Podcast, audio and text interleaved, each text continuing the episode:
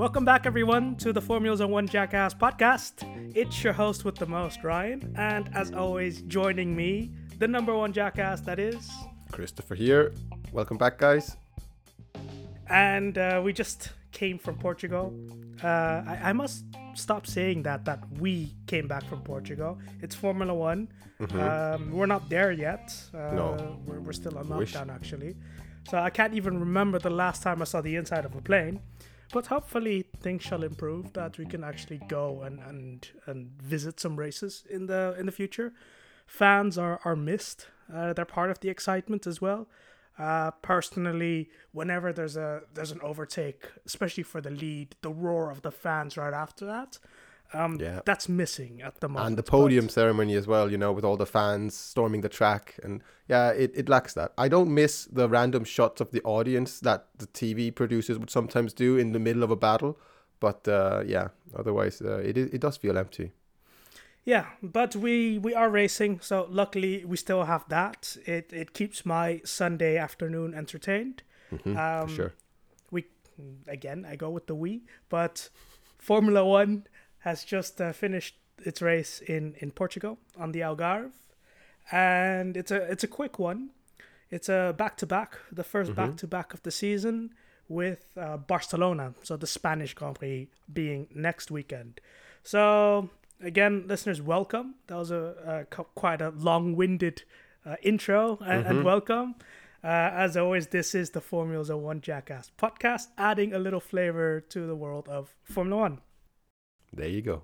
So, Christopher, uh, Portugal. Yeah. Um, initial initial thoughts on on the race. We we foreshadowed the the the track and the race in our previous episode. Now Yeah. that's done, um, what do you think? Uh, it was a very okay race, I think. Uh, it was a bit coming after Imola. We expected a bit more, perhaps, but like we discussed uh, beforehand, like the tires that were brought to this race um, were too hard, I think, and that way they, they couldn't really push. Uh, the tires were just lasting too long. There was not much in the pit stop strategy going on. But with that said, we had some good battles, uh, some good overtakes, and seeing the cars going through the long sweeping corners, uh, overtaking on the outside, uh, Norris especially, uh, was wild. So yeah, I think Verstappen said it's not a track he wants to come back to, but I think he has his reasons. But I think if um, Pirelli managed to sort out some some good tires um, and this race stayed, we could see some uh, really epic um, battles on this track in the future.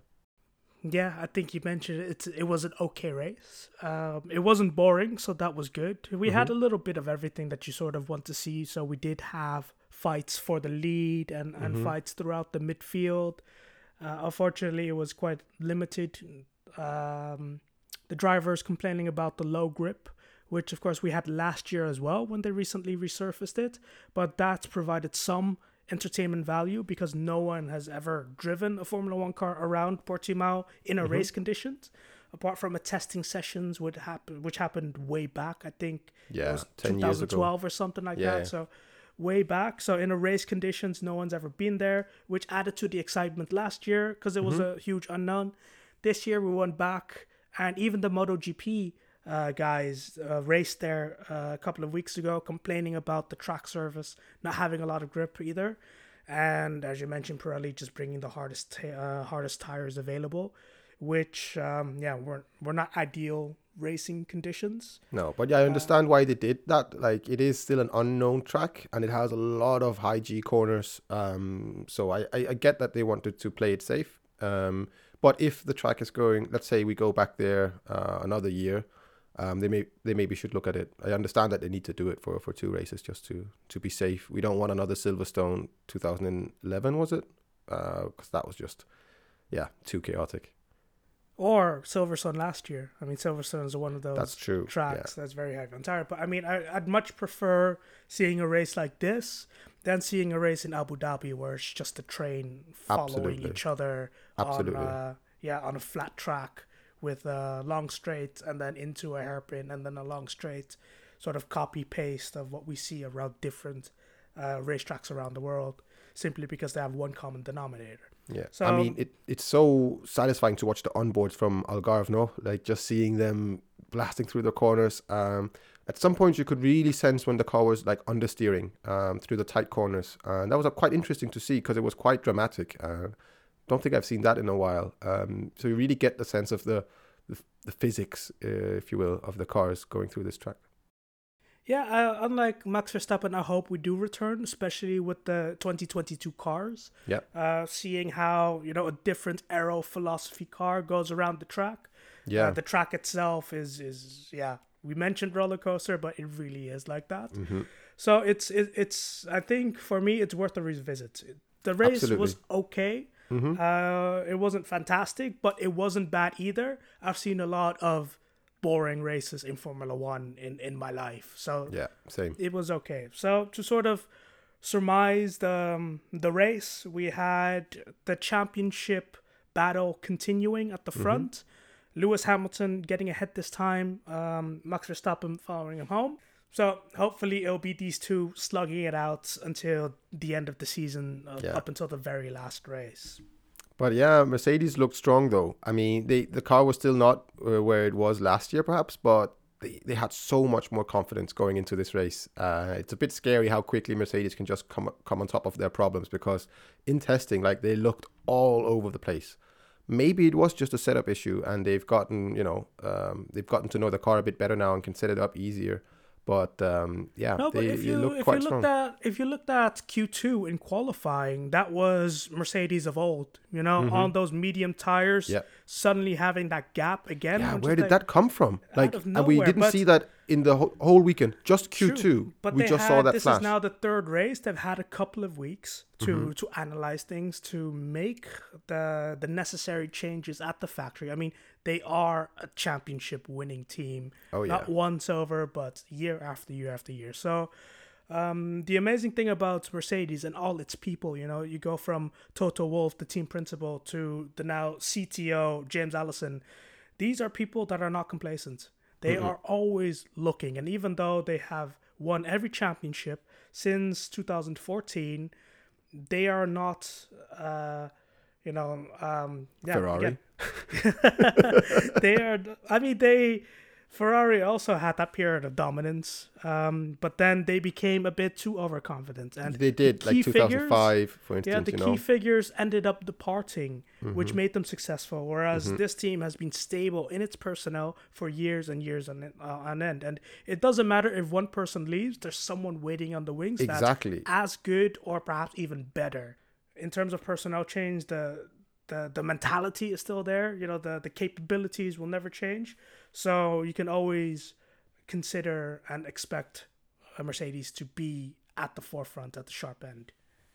Yeah, absolutely. Uh, and even the Red Bulls during this race, they looked a bit twitchy. Like they looked like they were driving a bit above the limit at times, and the Mercedes didn't really have that issue.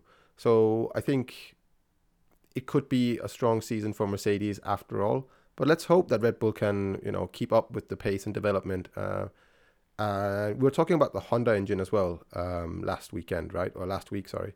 Uh, apropos engines, uh, the Renault engine is something I actually wanted to talk about. I forgot to mention it, but that looked like a rocket on the straights. I don't know if you saw some of the onboards, but um, it was it's really slow in the acceleration, and then it just picks up, and then it starts. It sounds different, even the engine. Uh, yeah, and I think that really helped um, Alpine to uh, to get up to, to the positions they, they ended up at.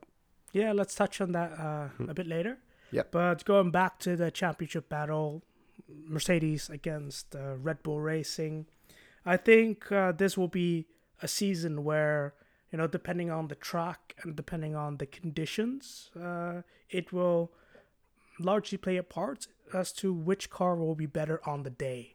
So we have to, uh, which is great to see. It's it's really conditional, and all the variables will play its parts to see which car is quicker on that particular day. So in Portugal, we saw the Mercedes being ahead of uh, on performance, ahead of Red Bull. Uh, in Imola, it was it was very much uh, a a 50-50 fight, you know Yeah, um, with mistakes happening and such. Uh, Bahrain, it was the Red Bull who was uh, it was. Yeah, in front of performance. So this sort of ebb and flow uh, movement of the cars, I think, will add excitement to the championship battle as well. So sure. that can also show that, uh, like like Lewis Hamilton in in Bahrain, when the driver wins the Grand Prix, even though he had the second best car, then they deserve to win that race, you know, and that's Mhm. what what true champions are made of, of of being able to to squeeze every ounce of performance there is, and and more so than the car. So I know uh, Lewis Hamilton, you know, master of his craft, a seven-time world champion. We know he's able to do that. We have seen flashes of this of, of Max Verstappen Mm-hmm. uh, over the past couple of of of years, being able to just outperform the car. So I think this championship is looking like that. You know, there's no clear front-running car. There's 2 Mm-hmm. and depending on multiple variables like temperature, like tires, like Wind. circuits, uh, and such, wind as well. Yeah, um, will dictate how who who wins the Grand Prix on the Sunday afternoon. Yeah. So that's that's that's exciting and something to look forward to. for sure. Uh, and I think like Verstappen as well has that quality of Hamilton of you know being able to push the car to go above its limits. You can see it in their overtakes. Um, they both just carry this confidence into every overtake. Max is a bit more uh, instinctive, I think, and can just go for an overtake quick. Where Lewis will kind of sit back and wait for a little bit and wait for the exact perfect moment and just force his way through with such confidence. Like it is, it is really mesmerizing to see. Yeah, I think this season with with Max, it's it's all under control because he has more confidence in the car. You know, mm-hmm. his his initial feedback was it's more predictable, and when you know where the limits are, um, you you go within a millimeter of that limit, uh, because if you go a millimeter over the limit, you're into the wall, or rather, you're outside of the track limits. Yes, exactly. Um, so it's about reining in. It's it's it's true millimeters work of of of searching where the line is and sometimes going over it. So uh, the champion at the end of the season managed to pull out these performances and and and repeated them um, more times or at least one time more than his nearest competitor. Mhm. Yeah. So that's uh, the, the championship as a whole. Let's go back to Portimao. Let's go Mhm. back to the race.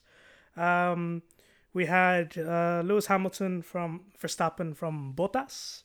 Um, Bottas starting on pole. Uh, Saturday managed to get uh, to get ahead of all his competitors.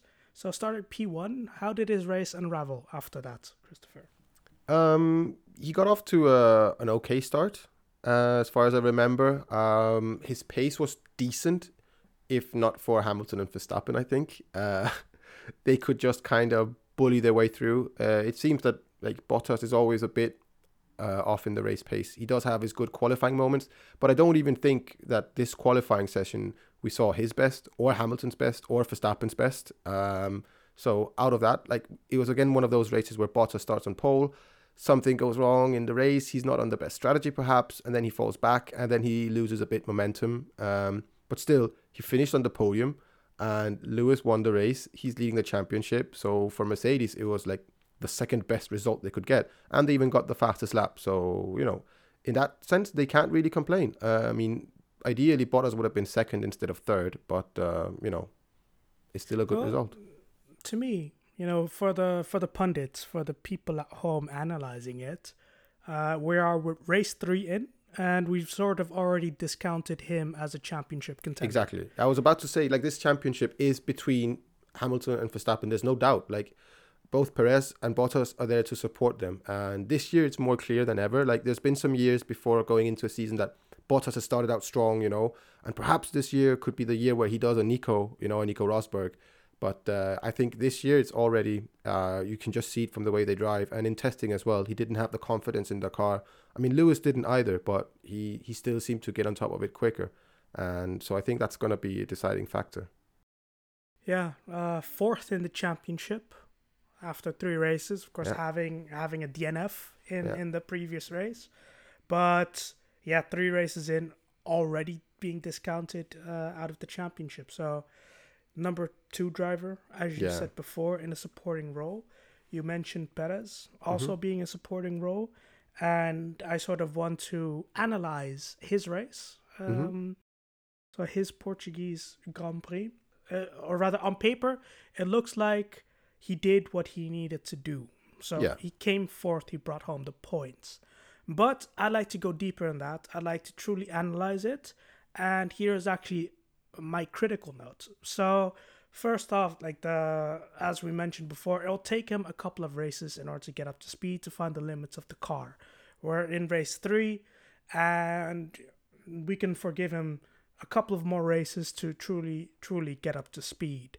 But it's the speed that was concerning in this Grand Prix for me. So at the start, he was jumped by Sainz. Sainz starting on the softer tire, so he lost position then. Safety car came out, managed to get the place back of Sainz, but then getting jumped by Lando Norris um, after the safety car restart. So already um, he was not in position to provide a truly supporting role for Max Verstappen against the Mercedeses. He wasn't directly behind. Um, he said that uh, Norris overtook outside the track, but you know, upon review, that wasn't the case. Ultimately, Norris got ahead on merit. Like Norris finishing the Grand Prix P5, but yeah, again, uh, an amazing performance from Lando Norris. For sure. But I think going back to Perez, like at the start when he got jumped by Sainz, I think that's what kind of cemented his race. I think if he had been able to keep that position, he would have been, um, yeah, it would have been a more safe fourth place, right? And and he had some clumsy incidents. Sainz as well had a, a clumsy strategy from Ferrari. Uh, they've admitted that. Um, so he could have been up there as well. I don't think in the race. I think Leclerc has- had had the better race pace. But watching uh, Sainz's onboards uh, during practice and in qualifying, the car looked so stable. I don't know how he set it up, but it looked like he could really push that car, uh, which was quite interesting. I don't know if his setup or driving style uh, or what it was, but uh, yeah. Um, but yeah, like I said, Perez, he did kind of get off from the wrong footing this race. He does sometimes have his clumsy moments, but I think he is getting up to speed quicker than Bottas is, and Bottas has been in the Mercedes team for longer. And if this championship is close to the very end, I think that Red Bull uh, might win the Constructors' Championship simply because there will be more races where Bottas will have some incidents and he'll have his- his off races. And I think Perez will only get stronger as the season comes. I mean, that's just, just a prediction. Uh, but yeah, that's what I think. Yeah. So going back to his performance, he managed to get ahead of Norris again. Mm-hmm. Um, after that, uh, so being fourth on the road uh, behind uh, Verstappen right after the safety car restarts. So once he got his position back, then we could just see him dropping and dropping back to you know eight seconds, nine seconds, ten seconds, not being able to keep up the pace of the top three. Which you know, fair enough. Uh, we knew he was going to go long, so we saw that amazing tire preservation skill that Perez has. Uh, this the first time that Red Bull truly got to test it out Mm-hmm. um, in front. But then here is where my my critical note comes into. So towards the end of the race, so he um, he went long on his medium tires, uh, pitted on lap 52 for soft tires, and on lap 52 there's only 15 laps to go until the end of the Grand Prix. Uh, by that time, he came out of the pits. He was 25 seconds behind Bottas in third. Um, going to go to the fastest lap, having 15 laps, and we know the soft tire, uh, their degradation is quite high, Mm-hmm. but Perez being Perez should be able to manage that while eke out performance. Um, so after he set his fastest lap, he was about 22, 23 seconds behind Bottas. But Bottas kept increasing the gap and kept increasing the gap that he was able to make a pit stop from third position and still come out ahead of Sergio Perez. Where, in my view, that shouldn't be happening with the number two driver of, of Red Bull. You know, it's like he should be in that, you know, closely behind that Bottas could not make a pit stop, Exactly. losing third position. So They that gave a free point. be They gave a free point away, right? because podium. of that. Exactly. So he was on the soft tires with 15 laps to go. I would expect him to have the speed to keep in a, a pit stop window, which you know on this track is about 28 to 29 seconds. He came. He was about 22, 23 seconds behind Bottas. with soft tires towards the end of the race, I think that you know you should expect the speed to stay Yeah, within that but- but and not play- let it drop back to 29 seconds where Bottas had a free pit stop from third position uh, and Mercedes was able to ultimately snatch that fastest lap uh, away Yeah, from Max. Where But to play devil's it. advocate, there also comes a point in the race where Red Bull will look at Perez and say, "Look, there's not much he can do to support Max. Like he had a bad first half of the race, so let not let's not just risk it. Like the the components and stuff, it's going to be a tight constructors championship. They might just play it a bit safe.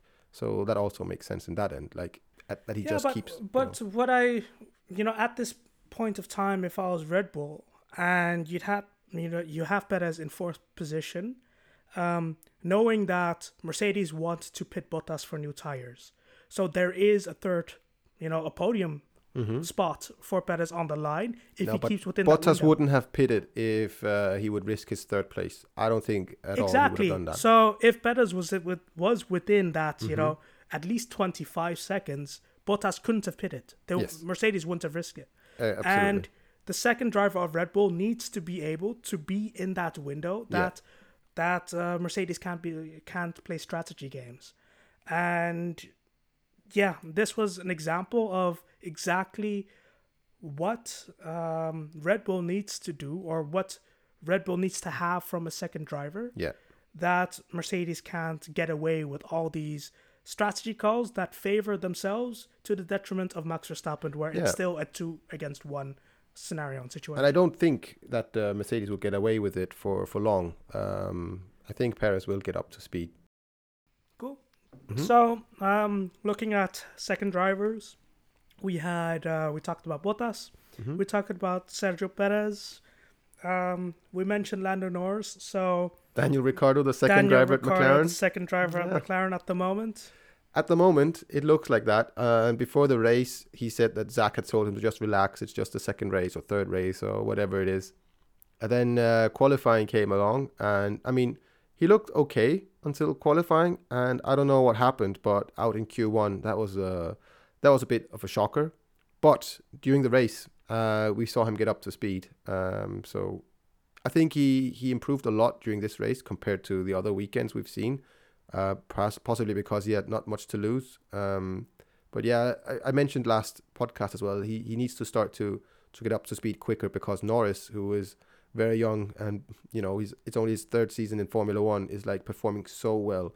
Um, but Ricciardo is known to be uh, a driver that really leans on the brakes. And that seems to be his issue. Once he gets used to that, then that's when he can maximize the performance out of the car. And at the moment, the McLaren doesn't look like a car that's really good on the brakes. It is still better than the the Renault. He said that. Um, but uh, yeah, let's see. Um, this race was a bit. Yeah, we saw his good qualities, and we saw that he still needs to learn some things. Um, but yeah, let's give it a couple of more races to really judge his performance. For now, it's it's. I don't think it's good enough. McLaren should solidly be up there, um, possibly challenging for podiums if both Norris and Ricciardo um, get up to speed. I don't think anyone, including McLaren themselves, would have uh, expected Ricciardo to take a bit longer than usual to, to get up to speed. Yeah, Um, every new driver that comes into a new team has to, you know, get used to it. So we, we talked about Perez and other drivers before, but with he didn't with- have that issue at Renault. He didn't have that issue yeah. at Red Bull. When he joined Red Bull, from the first race, he was He beating beat a Vettel. four-time world champion. Yeah, exactly. Uh, so yeah, we expected him to jump in and, uh, being a race winner, make it his team, be the team leader. hmm But we see this sort of shy, quirky, twelve-year-old looking guy, as as one of our listeners always uh, comments whenever they see him on on screen. Um, this young guy taking taking the opportunity by the balls and hmm and yeah, fucking delivering. Yeah. He's third in the championship. Uh, just amazing. Yeah, truly that excitement Yeah, that uh, that he's able to bring, and his his his overtake on uh, I believe it was Perez on the outside. He's just like, yeah, I saw Carlos Sainz do that last year. I knew it was possible. I just went ahead and did it. yeah. Um, and Yeah, him and Ocon as well battling in the early part of the race, and you could see him getting overtaken by Ocon initially, and then he just, you know, overtakes him on the outside with such confidence. Uh, it looked easy, but it was very calculated and it was it was a confident move, and that's something you know uh, I hadn't expected to see from Norris this year. It's like it's like his race last year in Austria uh, where he finished third. We've just seen three races like that in a row from him. Um, Yeah. So he has the momentum, and uh, yeah, he he should keep going with that. Yeah, speaking of overtaking, which I didn't expect seeing this race, came from two-time world champion Fernando Alonso Mhm. towards the uh, towards the end of the race. he So was his feisty this qualifying, race as well. yeah, his qualifying wasn't great. Uh, he was angry himself at at his uh, qualifying, and the start of the race wasn't eventful either. Mm-mm. But once he made his pit stop and got on the hard tire, he was on fire. So his his actual pace was matching the leaders on front, uh, out in front, and uh, he first came into picture when he overtook uh, Daniel Ricciardo. So arguably, the McLaren is the better car of the Alpine, as Norris is showing. But yeah, like you mentioned, the Renault engine uh, having that that uh, straight line speed on the on the straight, just blowing past the McLaren, and uh, managed to get out of, uh, Carlos Sainz as well, whose tires were fading. Ultimately, ended up uh, behind his teammate in uh, in eighth position. Mm-hmm. But considering where he was qualifying from, but also the sheer you know tenacity and and uh, yeah intensity he's able to bring to the racing, like we saw it back, like lap Yeah. after lap, he was on it, which was fantastic to see. I think he's reignited that. That he un- he remembers. Oh yeah, I need to be really really pissed off in order to drive fast because that is what Alonso was doing always. You know, even though he was finishing fifth, sometimes at Ferrari, you could just sense that pure emotion while he's racing, and uh, that's good to see that that's back because I didn't expect maybe to see that. Uh, you know, been off for a while, he's matured, but no, he still seems to have it. So that's interesting. And Alpine has now have a, had a weekend uh, that is like double points finish. Um, Again, last race as well because Kimi Raikkonen got a penalty, yeah, second penalty, strange penalty. which dropped him out of the points. So technically, Alonso scored his first point in Imola Mhm. um, by the stewards. Yeah. But this this race double points finish on merit. Yeah, and where was Alpha Tauri this weekend? Like again, it's um, yeah, it's not looking too good for them. I, f- I feel like they, they there's something there that's missing. Um, I don't know what it is, but um, they have a good driver in Gasly, and they need they have a, a really promising rookie in Tsunoda. Uh, but they were not. Perhaps perhaps the car is just a bit too temperamental and unpredictable, like the Red Bull was last year. Yeah, possibly. You know when the conditions are right the car is on but Yeah. when there are certain factors like wind or low grip that the drivers aren't able to push the the, the maximum of the car right? Yeah, it, it feels Um, like that. Um, but then again, yeah, the car also looked good in testing. Like it did look like they could, you know, confidently drive it. So, yeah, let's see. Now we're gonna go to a track that everyone knows really well, Spain. They Mhm. they test there a lot. Um, so let's see uh, how they fare there. Possibly it could be better for Pierre them. Gasly Pierre, uh, yeah, Pierre Gasly finishing 10th hmm so that means our, our crystal ball is uh, a bit broken uh, Mhm. last podcast maybe a bit of a crack in it but Yeah, maybe he just needs to polish that uh, by next race and next possibly. podcast Yeah. we're back on fire again. Yeah. And just to quickly mention, Sainz finishing outside the point as well was a bit shocking, but he had that bad strategy, uh, possibly. Aston But it's a very it's a very Ferrari strategy. It is, Uh, it it's is. sort of a welcome to Ferrari, Carlos. Uh, here's what you could expect. Exactly. It's like this is the strategy we're going to go for. They decided that two weeks ago. They're not going to budge, even though they see everyone else doing something different. The conditions have changed. You know, it's raining. Oh, okay. Let's just stick it on the slicks because that's what we decided to do. Like that's kind of yeah.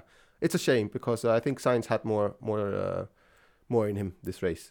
But yeah, both Aston Martins as well outside the points. Um, Yeah, but uh, to me, what was most interesting to see about that is Vettel managing to finish ahead of Lance Stroll on Mm-hmm. older tires. yeah, So Lance Stroll be, uh, being given the, the go ahead to overtake his um, or given the place hmm by the team, um, but not being able to make headway on new tires. So Vettel also having having some some battles up and Mhm. down the field. yeah, absolutely. Um, he looked better than he's ever done. Uh, qualifying, of course, making Q3, whereas Mm-hmm. Lance Stroll um, went out in Q1, so a better weekend from Vettel. uh, over his teammate and also finishing ahead of his uh, of his teammate in in thirteenth. Yeah. Uh, outside of the points, but getting getting there. You know, I, Yeah. I would say progress, especially from from last race and and last qualifying uh, sessions. Yeah, for sure. Um, not not that I expect much of them this year, to be honest, but but still, yeah. Uh, seeing Vettel uh, improving was was a big positive, and uh, yeah, I know you wanted to talk a bit about Mick Schumacher as well.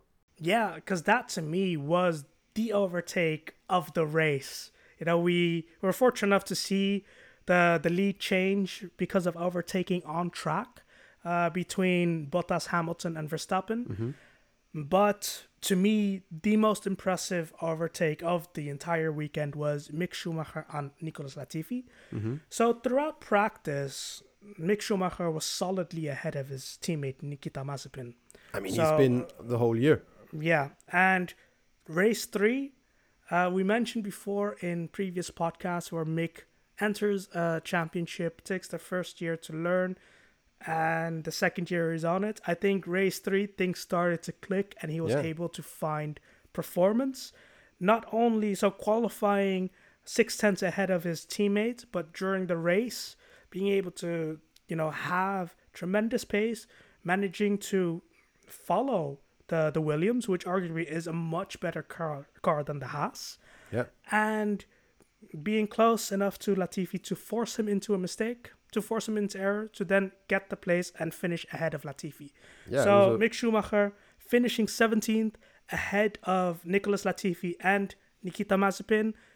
Talent wins over money. I'm very happy, but um, more importantly, Mick Schumacher finishing over a minute ahead of his teammate. yeah, And his teammate, yes, had a five second uh, time Yeah. penalty, but still, five seconds in a minute is just like, yeah. Yeah, So I- this I- was pure performance and pace, and it was a stellar drive from him. I know that Mazepin had some issues as well, so it's not completely fair to look at it like that. But more than anything, I think Mazepin had an average race this race, but Mick just had a really, really good race, a really mature drive. Like you would have thought that he's been in F1 for longer. Um, that was really interesting to see. Um, yeah, I, he keeps um, impressing me. Like uh, he keeps surprising me in the most positive ways. Like his personality, the way he approaches things, um, the way he drives. So uh, yeah, And, and that was great to see as well, where he was behind Latifi for a couple of laps. yeah, And I was already impressed because we know that the Haas car is the worst car of the field. yes. The Williams simple car, one. the Williams car, they managed to make um, Q2 last Mm-hmm. race. George Russell missing Q3 by the sl- uh, slimmest of margin this qualifying session. Yeah. So it is a good car. You know, they have one of the best engines in the back. Um, of course, it's um, they've targeted several races. This uh, Williams I'm talking about targeted several races to get points. So it's not a, a great all round car throughout the whole season, but it has some performance given the right It conditions.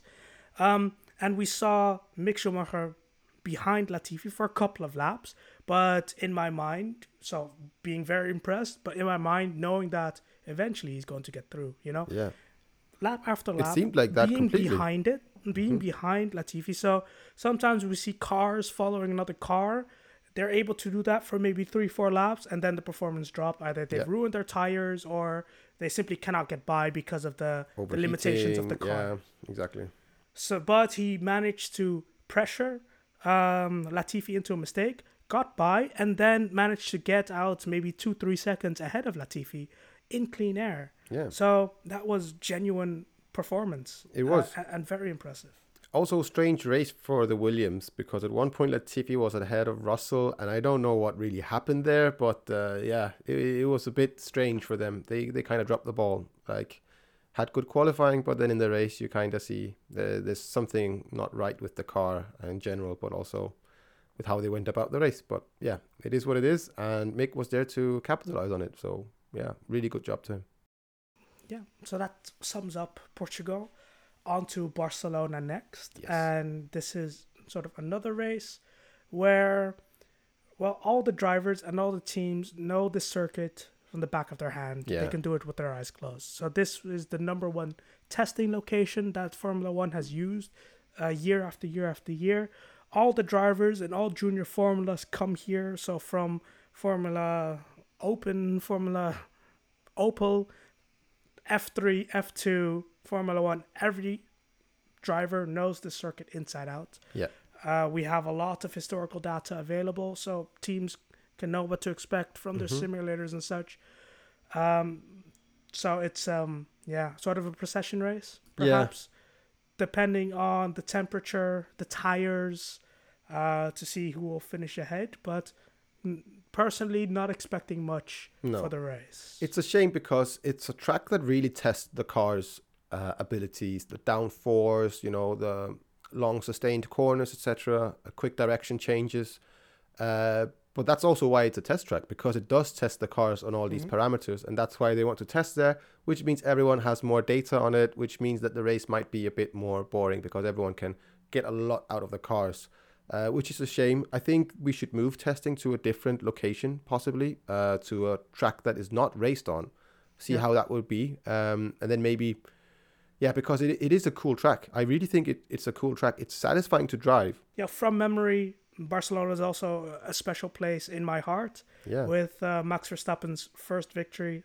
So both Mercedes crashing into each other, uh, but that was not race done. So he had uh, Kimi Räikkönen in a Ferrari Mhm. following close behind, and it was the first time that anyone, and also including myself, heard the Dutch national anthem played at a Formula One race. yeah. rather that was a that was a crazy race, and that is what put Max in the spotlight. You know, people were still thinking that he was overrated uh, before he got the Red Bull seat, which is yeah, I don't know. He he really had some amazing drives, and yeah, that was a very well deserved win. He was there to pick up the pieces when the Mercedes failed, like he does now, basically. Uh, Yeah.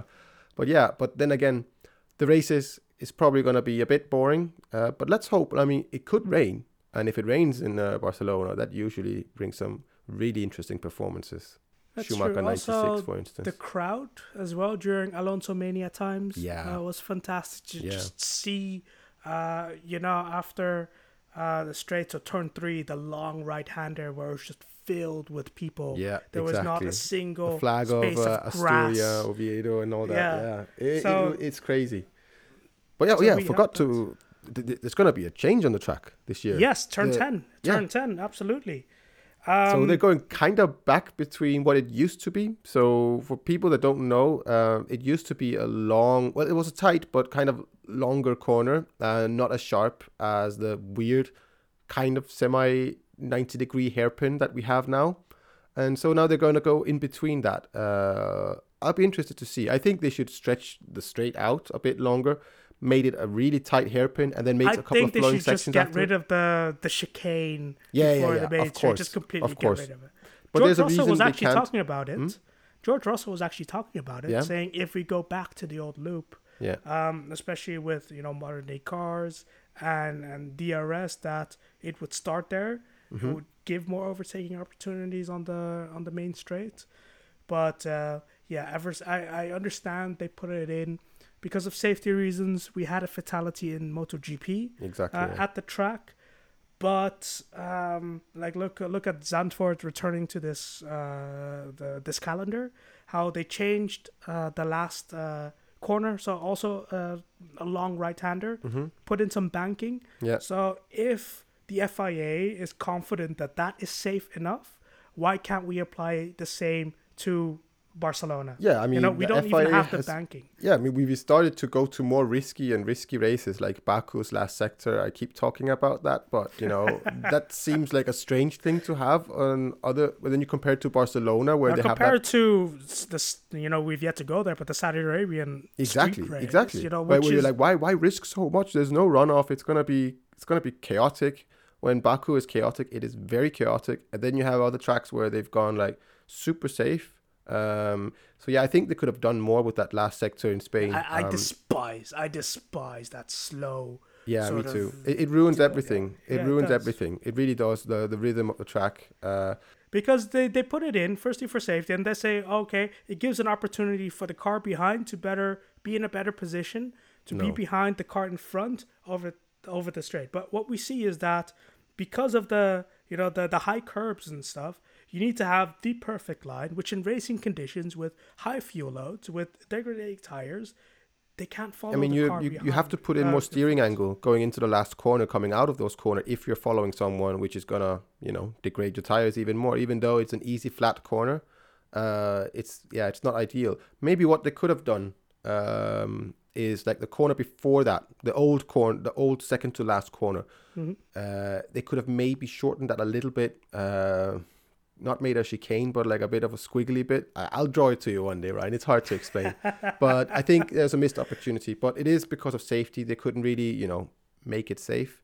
But the solution they have now just seems like a little plaster to something that maybe was just temporary. But you know, they haven't gone back and really looked at it.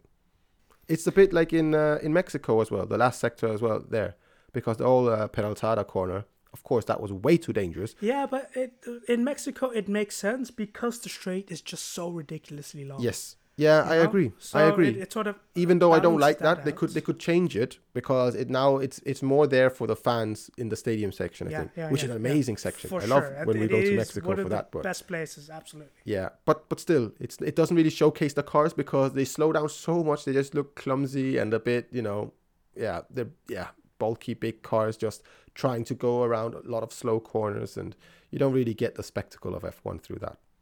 Yeah, but uh, yeah, looking forward to the race. Let's hope that our crystal ball is still cloudy and, and Yeah, broken but who do you think? prediction. Okay, I'm not gonna ask you who do you think is gonna win, but I'm gonna ask you which car do you think um, is better set up for Barcelona? Well, we're in May right now, and the weather conditions for Barcelona is uh, uh, quite a big factor Mhm. because we tend to go in a normal season to Barcelona in beginning April, Yeah. half April, where it's it can still be a bit chilly. Mhm. Um, May, you know, a proper spring day in Barcelona, the weather can be fantastic. Yeah. So with hotter conditions, it plays, or rather, it is detrimental to um, Mercedes. hmm You know, historically, for over the past couple of years, they've tr- they've struggled in in hotter conditions, which allowed Red Bull to to pip them uh, Yeah. to you know wins or just sheer performance. So if we have those conditions, uh, I think Red Bull could be stronger. Uh, if it's rainy, then it's anyone's game. Which hopefully, uh, uh, do we have to start dancing? Because that'll be yeah, that'll be interesting Yeah. if if it's just the same weather temperature, sort of a mild, not towards the hot range, but mild temperature uh, conditions, it will be a sort of a, a bit of a procession. Yeah. Um, so because of that, you know, I question why didn't they trial the sprint race at a track like Barcelona, Yeah, which everyone point. knows inside out, which could add more entertainment value. Good point. I mean, if they had to try it, do it at the race where we usually don't have the most exciting race. But just to talk about what car I think is best for this track, I've been thinking about this for the last couple of days because there's a lot of corners here that will really suit the Red Bull. But I think if Mercedes get stability in order in the car, which they seem to have done, then the long wheelbase uh, will really help them. And I actually think that Mercedes will uh, will have a better car for this race. I'm just sorry. I'm just looking at uh, the the weather prediction Yeah, app on my phone. yeah. So we have the Saturday sunny at 22 degrees, but on Sunday we have, at the moment of uh, this podcast, a 50% chance of rain, Ooh. while still having 20 uh, but air there's always a 50% chance of rain. I mean, 50-50 is everything. Exactly. Yes or no. Yeah. Yeah. But I mean, this kid, this is dynamic. Weather is dynamic as well, but it is looking towards the at least 20, so higher temperatures. Mhm. Track temp is of course higher than than air temp um, Yeah. usually. So yeah, we'll see. And once that happened, uh, well, we shall return uh, as Yeah. always. Mhm. Christopher, let's wrap this up. I think we had a bit of a, a slow race compared to what we got used to in the beginning of this season. And we're going to go into another race that's going to be a bit like that. But but let's see. Anything can happen. This is Formula One. Uh, so yeah, there might be some little things we can go into detail in the next episode if the race is not as interesting. Um, so let's prepare something for that. Fantastic. So right now, Christopher is going to give you our social media, which is At four mules and one jackass. Instagram and our Twitter. At four mules and one Jack. Fantastico. He he he nailed it. So be sure to uh, give us a shout on there. Uh, we actually had a question, but we'll save that Oh. Next podcast. Mm-hmm. But you know, if someone in the meantime comes up with a better question to ask, we'll do that one. So Mm-hmm. Or we sure could do two questions, Ryan. I don't know. Maybe it's crazy, but Too much excitement is not good for the hearts, Christopher. I mean, but we watch Formula One. yeah, but we're going to Barcelona. Ah, that's true. Anyways, so as always, uh, thank you so much for listening. We shall return after the race, and as always, Keep washing those hands. Ah, I said it before. those hands. Thank you, Bye. guys. Bye.